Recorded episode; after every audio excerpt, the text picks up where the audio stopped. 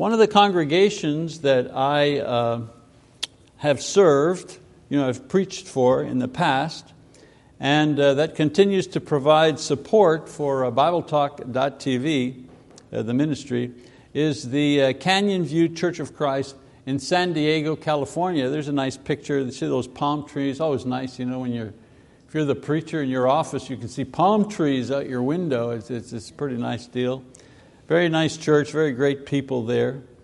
I mentioned them this morning because they also support and are involved in what's called prison ministry as they support and work with a fellow named, a brother named Carl Etchison, who works with inmates in the Houston uh, prison system. Carl is in, uh, involved in uh, you know, organizing various worship and devotional services. He also conducts Bible studies, he does counseling, you know, prison ministry. And they, they, um, the typical work that they do, very successful work that they do. And like all other prison ministers, Carl believes that part of helping these people come out of the cycle of crime and imprisonment is to cultivate their spiritual lives. That's his objective. If they have a spiritual life, if they have faith, you know, they, won't, they won't fall back into the old habits and the old ways with the old people and then find themselves back in prison. You know? And so this motivates uh, his uh, work.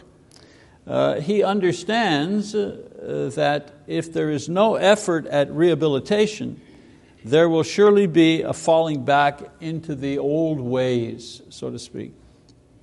The principle is not only a key in reforming people who have a pattern of criminal behavior, believe it or not, it is also true in the lives of each one of us who deals with a pattern of sin in our lives as well. Paul talked about that in his uh, communion uh, remarks. You know, some days I'm, I'm really saved, you know, I'm really getting it, I'm really you know, resisting. And then there are other days when it's like, wow, I, am I making it? Am I even saved? Does God even still love me after what I just did or said or thought or whatever? Did you ever, did you ever have that moment where you say to yourself, I can't believe I just had that thought? I can't believe I just thought that about doing that or saying that. What's the matter with me? You know? So we're people who fall back. It's part of our sinful nature. And if there's no effort at rehabilitation from the sins that we commit, then we're doomed to repeat these over and over again to our own suffering and sorrow. And so the Bible, it gives many examples of people sinning repeatedly against God and what happened to them. In First Chronicles, however, we have an episode where David, you know, King David, not only sins and is punished, but we have a description of the rehabilitation process that he went through that would make him a better and a wiser man. Perhaps in reviewing this passage this morning, we can learn not only how to deal with our sins on a day to day basis, but also how to stop repeating those things that we dearly would love to eliminate from our lives. You have to believe it's possible.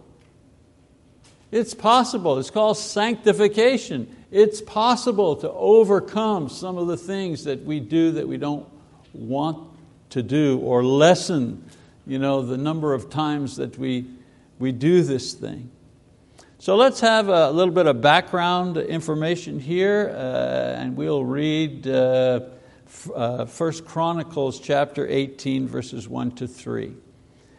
It says, Now after this it came about that David defeated the Philistines and subdued them and took Gath and its towns from the hand of the Philistines. He defeated Moab, and, and the Moabites became servants to David, bringing tribute. David also defeated Hadadezer, king of Zobah, as, as far as Hamath, and he went to establish his rule to the Euphrates River.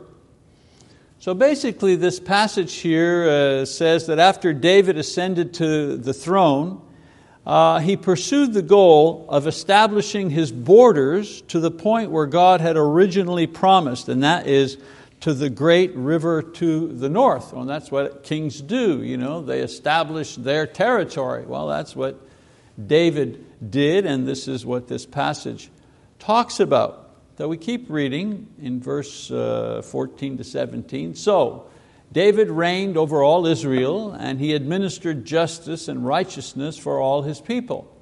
Joab, the son of Zeruiah, was over the army, and uh, Jehoshaphat, the son of uh, Ahilud, was recorder. And Zadok, the son of Ahitub, uh, and Abimelech, the son of Abiathar, were priests. And Shavshah was secretary, and Benaiah, the son of Jehoiada, was over the Cherethites and the Pelethites and the sons of David were chiefs at the, at the king's site. And so here what we see is a, a kingdom that is organized. You know, it's at peace, it's prospering, it's well organized, it's functioning smoothly under the various officials, all beneath the sovereignty of God. So this is the good. This is, everything is good. So in chapter 21, verses 1 to 7, a problem occurs. And let's read that. It says, Then Satan stood up against Israel and moved David to number Israel, meaning he wanted to take a census. So David said to Joab and to the princes of the people, Go, number Israel from Beersheba even to Dan, and bring me word that I may know their number. And Joab said, May the Lord add to his people a hundred times as many as they are, but my Lord, the king, are they not all my Lord's servants? Why does my Lord seek to do this thing? Why should he be a cause of guilt to Israel? Nevertheless, the king's word prevailed against Joab. Therefore, Joab departed and went through, uh, throughout all Israel and came to Jerusalem. Joab gave the number of the census of all the people to David, and all Israel were uh, 1,100,000 men who drew the sword, and Judah was 470,000 men who drew the sword. But he did not number Levi and Benjamin among them, those are two tribes. For the king's command was abhorrent to Joab. God was displeased with this thing, so he struck Israel. Well, nothing lasts forever. And when a good thing is happening, you can be sure that Satan will oppose it or try to destroy it. Whether it's a country or a marriage or a relationship or just uh, whenever a good thing's going on, you can be sure that he's going to try to destroy that thing. In this situation, Satan successfully tempts David into ordering a census of the people. Now, there's nothing wrong in counting the population. It had been done before to prepare the nation for war. We read about that in Numbers 24. However, in a time of peace, a census for this king could only serve certain purposes. It was either to prepare for taxing the people, or to establish a system for forced labor, or to satisfy the king's ego concerning the strength of his nation and his army. Of course, in this nation, God is the one who provided for all the needs and forbade the forced enslavement of fellow Jews and received the glory of the people. They were His people, not the king's. He only knew, He, meaning God, is the only one who knew their number. That this action was wrong is seen by the resistance to do so of David's top officer, Joab. He didn't want to do it. Not only does he tell the king it is wrong, he warns him of the consequences and even tries to sabotage the plan by not counting you know, two of the tribes. Now, once the sin had been accomplished, however, God revealed the sin and showed his displeasure by bringing a plague on the nation. You see, if the sin was to number the people, then the punishment was to reduce that number through sickness and death. And so, in the balance of this chapter, we see how David deals with this sin and the process of rehabilitation that he goes through that would eventually enable him to finish his reign faithfully and effectively serving the Lord. This is where we get to the four R's of rehabilitation. So, in the account of this, uh, some story in uh, the same story, but this time in 2 Samuel, we read that David felt guilty about what was happening to the nation because of what he had done. That's in 2 Samuel 24:10. This guilt led him to the first step in his process of rehabilitation from sin. And the first step, of course, is realization. The first R of rehabilitation is realization. It says in Chronicles 21:8, David said to God, I have sinned greatly in that I have done this thing, but now please take away the iniquity of your servant, for I have done very foolishly. Note that the first thing that David does after his troubled conscience moves him to examine his conduct is to acknowledge his wrongdoing. He not only acknowledges that what he has done is wrong without any excuses, no watering down, he also takes the full responsibility for it and he admits the foolishness of what he had done. A king who has brought calamity on the people that he's charged with protecting. This is usually the hardest part of rehabilitation recognizing and admitting our fault and our need to change. The second step, or the second R in rehabilitation, is repentance. In verses 9 to 14, we read, The Lord spoke to Gad, David's seer, prophet, saying, Go and speak to David, saying, Thus says the Lord, I offer you three things. Choose for yourself one of them, which I will do to you. So Gad came to David and said to him, Thus says the Lord, Take for yourself either three years of famine or three months to be swept away before your foes, while the sword of your enemies overtakes you, or else three days of the sword of the Lord, even pestilence in the land, and the angel of the Lord destroying throughout all the territory of Israel. Now, therefore, consider what answer I shall return to him who sent me. David said to Gad, I am in great distress. Please let me fall into the hand of the Lord, for His mercies are very great, but do not let me fall into the hand of man. So the Lord sent a pestilence on Israel. 70,000 men of Israel fell. And so once he realizes what he has done and acknowledges it, God is ready to deal with him. He does so by revealing the consequences of his sin on the nation. In His mercy, He allows David to choose which of the three he's going to suffer. He can face the wrath of nature, he can face the wrath of his enemies, or he can face the wrath of God Himself. Of course, all three things are controlled by God, but what is interesting is which David chose and why.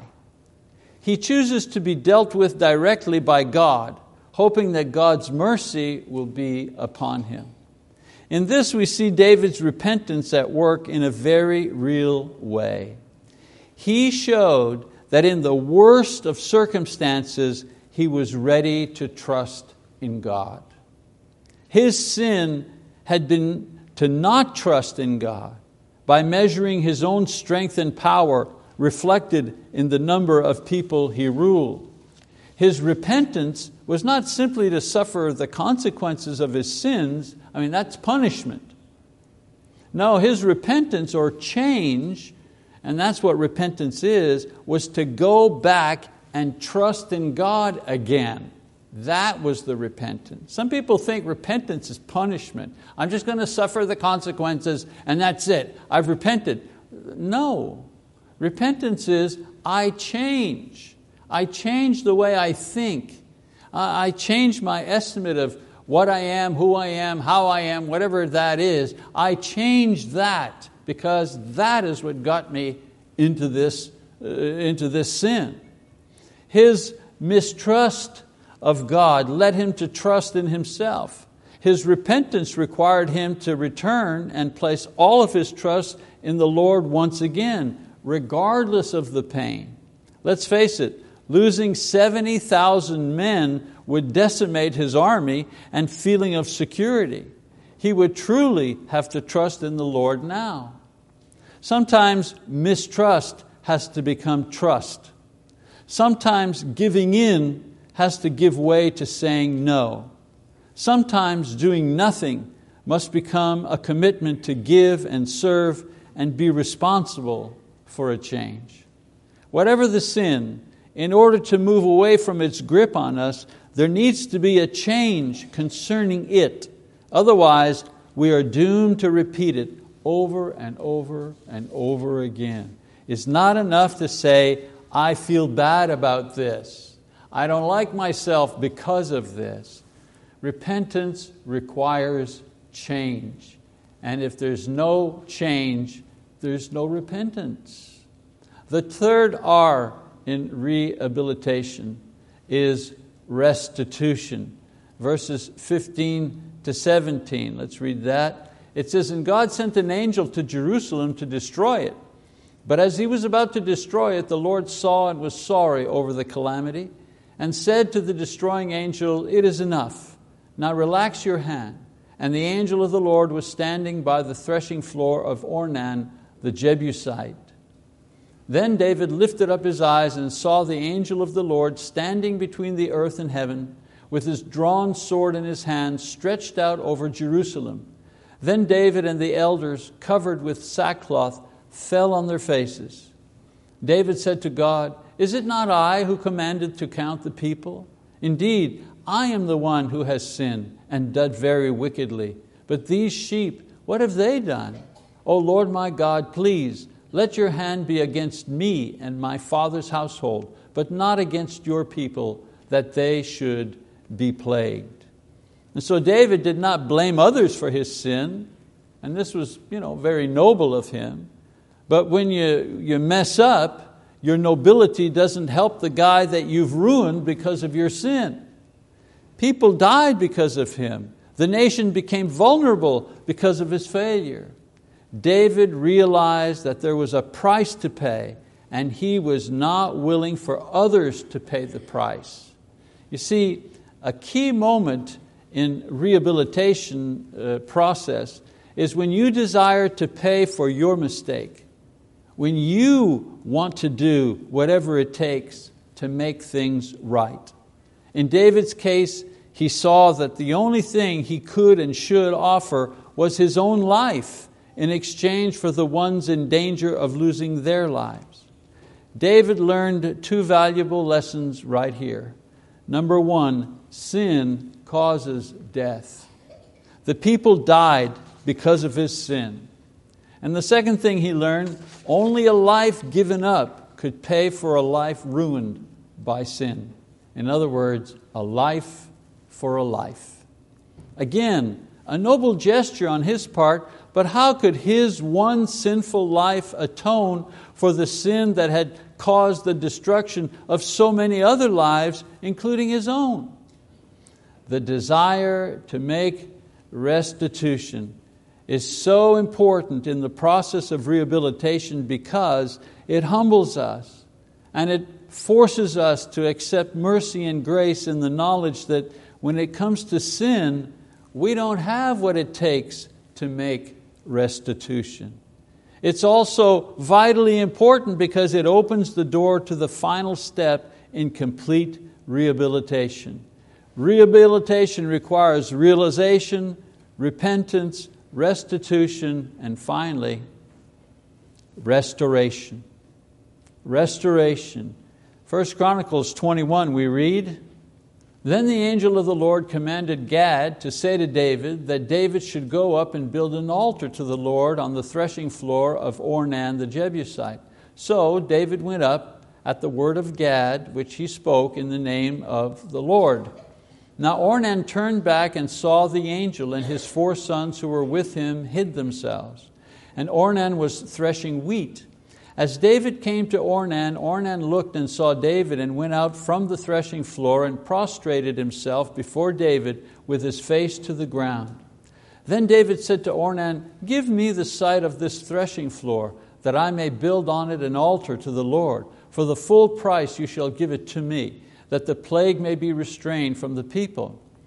Ornan said to David, Take it for yourself, and let my lord the king do what is good in his sight. See, I will give the oxen for burnt offerings, and the threshing sledges for wood, and the wheat for the grain offering. I will give it all.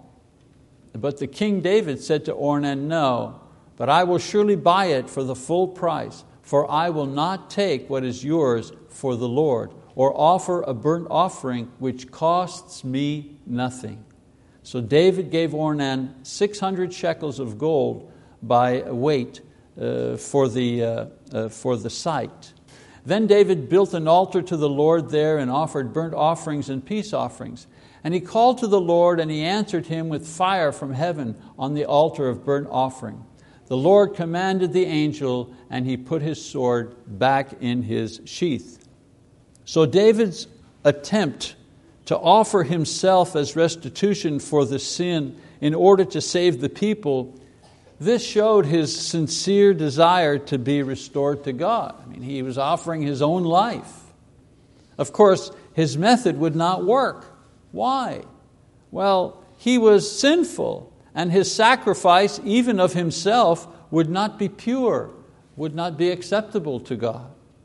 God provided a way that would be possible for him to be restored. In other words, He told them, build an altar, build an altar and offer a sacrifice to the Lord. Now, the story of his negotiations with Ornan demonstrates the sincerity of his faith and his desire to please God. You know, he refused to accept the site for free. You know, he says, I'll pay the full price. I don't want to offer to God something that costs me nothing. Now, did the, I asked the question, did the offering of the animals take away the sin? Did the burning of sacrifice make up for all those people who died? Of course not. God merely provided a way that David could demonstrate his repentance, a way where he could express his faith and his trust in God, a way that he could show his obedience and receive peace of mind and a clear conscience. God provided a way for David to accomplish all of these things.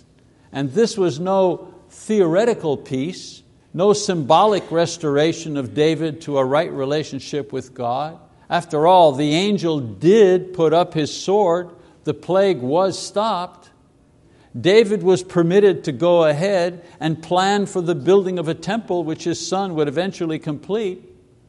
His rehabilitation was complete once he was restored to a right and peaceful relationship with God.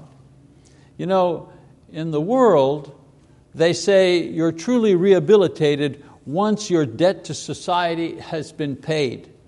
But the whole man, body and spirit, is not totally rehabilitated until he is at peace with God and nothing is left between them.